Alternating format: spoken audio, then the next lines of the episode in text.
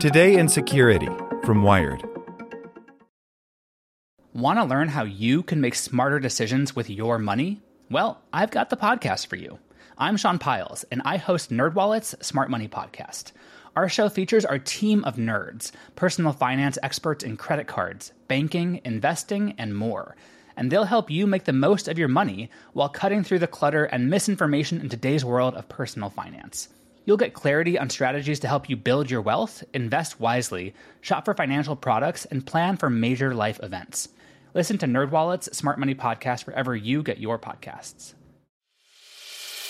As a longtime foreign correspondent, I've worked in lots of places, but nowhere as important to the world as China. I'm Jane Perlez, former Beijing bureau chief for The New York Times. Join me on my new podcast, Face Off, U.S. versus China, where I'll take you behind the scenes in the tumultuous U.S.-China relationship. Find Face Off wherever you get your podcasts. Welcome to the spoken edition of Wired. Voice chat app Zello turned a blind eye to jihadis for years. By Izzy Lapowski. In the early morning of September 9th, 2016, Bill Moore, CEO of the Austin-based walkie-talkie app company Zello, contacted the Middle East Media Research Institute. He was seeking a copy of a report MEMRI had recently published describing how ISIS members and supporters were using Zello, which allows people to send voice messages to each other in private and also public channels. Moore had learned about the findings through a Google Alert. Can you share a copy of the report explaining ISIS uses Zello? I'm the CEO of Zello, the message read, according to the emails reviewed by Wired and confirmed by Moore and MEMRI. Hours later, MEMRI Deputy Director Elliot Zweig sent him the report. While MEMRI hadn't collected actual messages, its findings included screenshots of Zello users whose avatars featured photos of ISIS's iconic black flags and public channels with names like Islamic State Channel. One channel called simply Jihad described itself this way: for the brothers who desire to be with Mujahideen and to talk about jihad and Islam. Some of the channels had been advertised by ISIS sympathizers on another encrypted app, Telegram. The list wasn't comprehensive and didn't reference any specifically troubling conversations. It was just a snapshot of accounts and channels MEMRI found easily at the time. In response, Zweig offered to connect Moore with the executive director of MEMRI, Steven Stalinsky. When he heard nothing back, Zweig extended the offer again. This time, Moore replied, confirming receipt. Thank you very much. No need from our side to discuss now. A few weeks later, Zweig tried one more time. We note that this ISIS and other jihadi accounts mentioned in our report are still active on your service and would like to again offer the opportunity for a briefing/conversation with our executive director, he wrote. Moore never got back in touch, that is, until just last week, when MEMRI published yet another report showing that nearly all of the channels it flagged in 2016 were still live. Over those 18 months, Zello's audience has grown dramatically. The app, which launched in 2011 and now boasts 124 million users worldwide, briefly topped the U.S. App Store last fall when hurricane victims in Texas and Florida used it to communicate with rescuers. In a single week last September, Zello accrued 6 million new users. The company has also scaled its paid enterprise product called Zello Work, which is used by major hotel chains and retailers. Unlike other chat apps, including WhatsApp and Telegram, Zello is almost entirely voice-driven. Users can join public channels about a given topic to hear what other members are saying, sort of like a two-way radio. Or they can create private, encrypted channels with individuals or groups. Zello doesn't retain a record of any public voice messages, but those voice messages do get saved onto the phones of other users who have heard them. Over the years, Zello has also found itself, like so many tech platforms, associated with terrorist activity. Last April, a man who killed 5 people and injured 14 others in Stockholm by driving a truck into a crowd reportedly used Zello to discuss his plot before, during, and after the attack. Meanwhile, Moore says the company has received subpoenas from law enforcement seeking to monitor terror suspects on Zello. And then there are the MEMRI reports. Despite these signals, the Austin-based company has apparently taken a largely passive stance toward policing terrorist-affiliated public channels and accounts, even as larger tech companies like Facebook, YouTube, and Twitter have faced years of congressional interrogation and public pressure over how they filter similar content.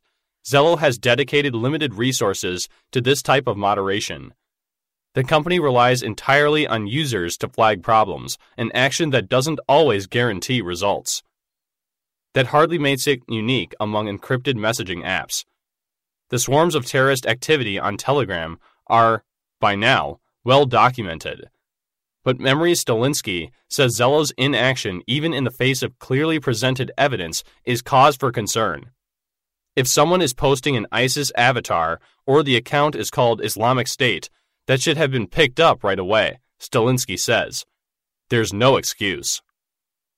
Moore says that among Zello's 25 employees, only a couple of part-time staffers are responsible for moderating accounts and channels. Those employees shut down accounts that are flagged by other users, and no one at Zello speaks Arabic. Currently, the company filters words like jihad from appearing in the trending channels section, which surfaces the most popular channels. But anyone can search for terror-related terms and find dozens of public channels in the results. I agree it needs more focus. We need to do a better job, Moore says of the strategy's shortcomings. Moore says he didn't seek MEMRI's insight back in 2016 because he wasn't familiar with the organization and believed the report to be sensationalized. We dismissed their initial report.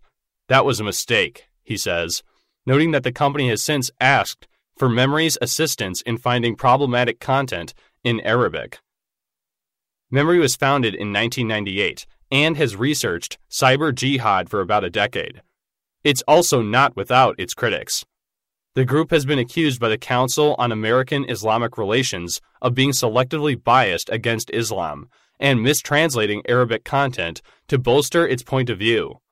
But Wired independently searched Zello for accounts and channels with overt terrorist language and imagery and found results similar in those MEMRI reported. Moore says Zello did shut down 2 of the channels MEMRI flagged after that first report, including one called Vilayat Kavkaz, the name of a branch of ISIS, which had already been flagged 10 times. But other channels with nearly identical names and ISIS imagery have since popped up in their place.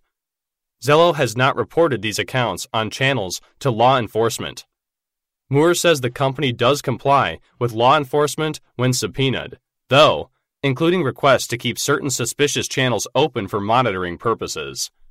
Moore could not comment on which law enforcement agencies made these requests or which channels they are monitoring, though the Federal Bureau of Investigation typically handles domestic terrorism cases. The FBI declined Wired's request for comment. But Moore acknowledges that not all of the terrorist-affiliated accounts and channels that remain on Zello remain there because of subpoenas. The channel, Jihad, remained on the app until Thursday afternoon, though Moore says it had been reported to Zello by a user 4 years prior and was included in MEMRI's report. A simple search for jihad or Islamic State on Zello still yields dozens of channel results. Though Moore says many of those channels are dead, meaning there were no messages sent in them in months or years, Zello doesn't retain records of the last time a channel was used. They should be shut down, and they weren't, and that's a problem, Moore says. Still, from Moore's perspective, these dormant accounts are more of a public relations issue than a national security threat.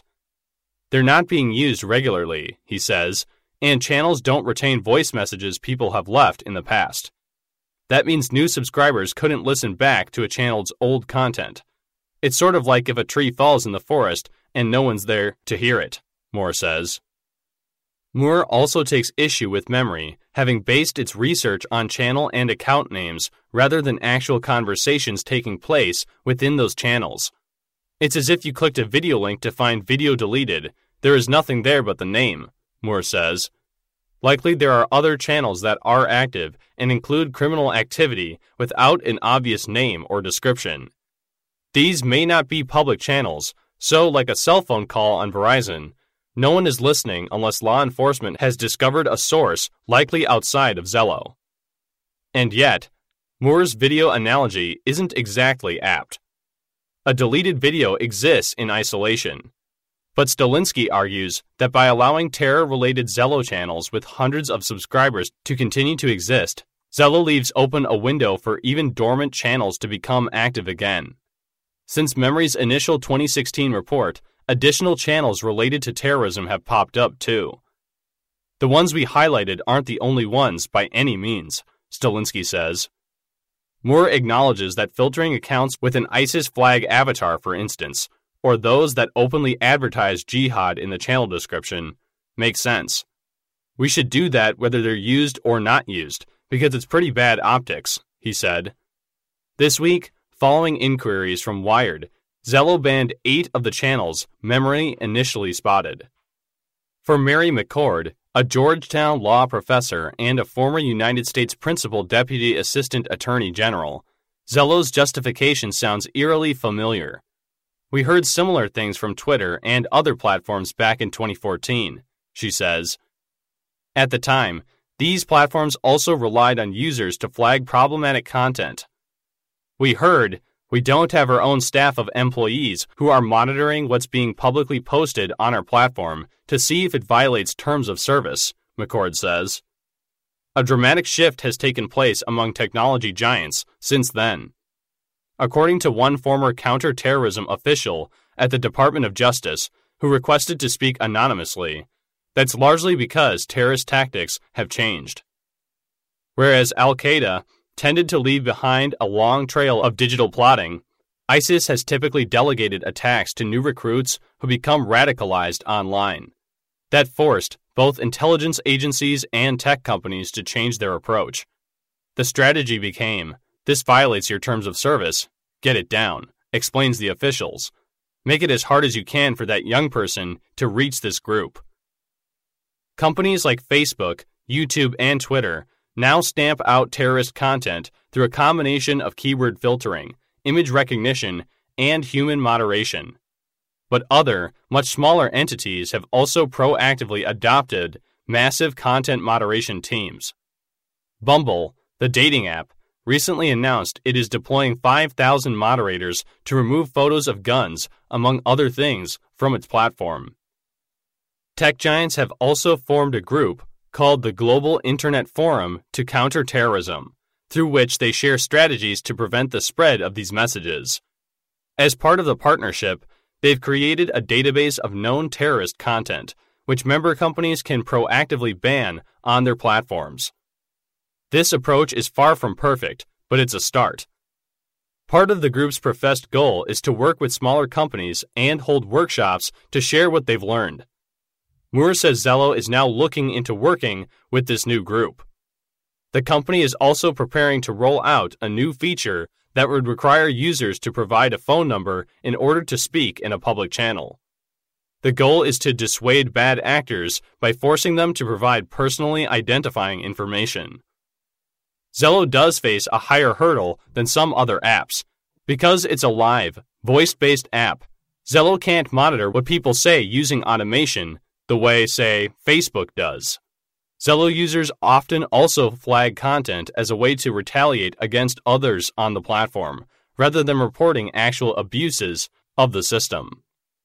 That makes it difficult to decide just how seriously to take any given report. Moore also notes that the company has to prioritize among a wide variety of potentially illegal activities on its platform. Meanwhile, Zello doesn't monitor what goes on in encrypted private channels. Even Stalinsky acknowledges it would be nearly impossible to keep track of all of that conversation in every language around the world. But until now, Zello has shown little initiative in doing even the easy part. At a time when tech companies are continually being called upon to answer for the misdeeds of their users, whether they're terrorists, white supremacists, or Russian trolls, McCord says there are few excuses for failing to act. When you decide this is the business you want to get into, and you provide a platform that you have knowledge is being misused by terrorists and would-be terrorists, then you have an obligation, McCord says. This whole, we're small, we don't have the bandwidth thing, you should have thought about when you were setting up the company. Want to learn how you can make smarter decisions with your money? Well, I've got the podcast for you. I'm Sean Piles, and I host NerdWallet's Smart Money Podcast. Our show features our team of nerds, personal finance experts in credit cards, banking, investing, and more. And they'll help you make the most of your money while cutting through the clutter and misinformation in today's world of personal finance. You'll get clarity on strategies to help you build your wealth, invest wisely, shop for financial products, and plan for major life events. Listen to NerdWallet's Smart Money Podcast wherever you get your podcasts.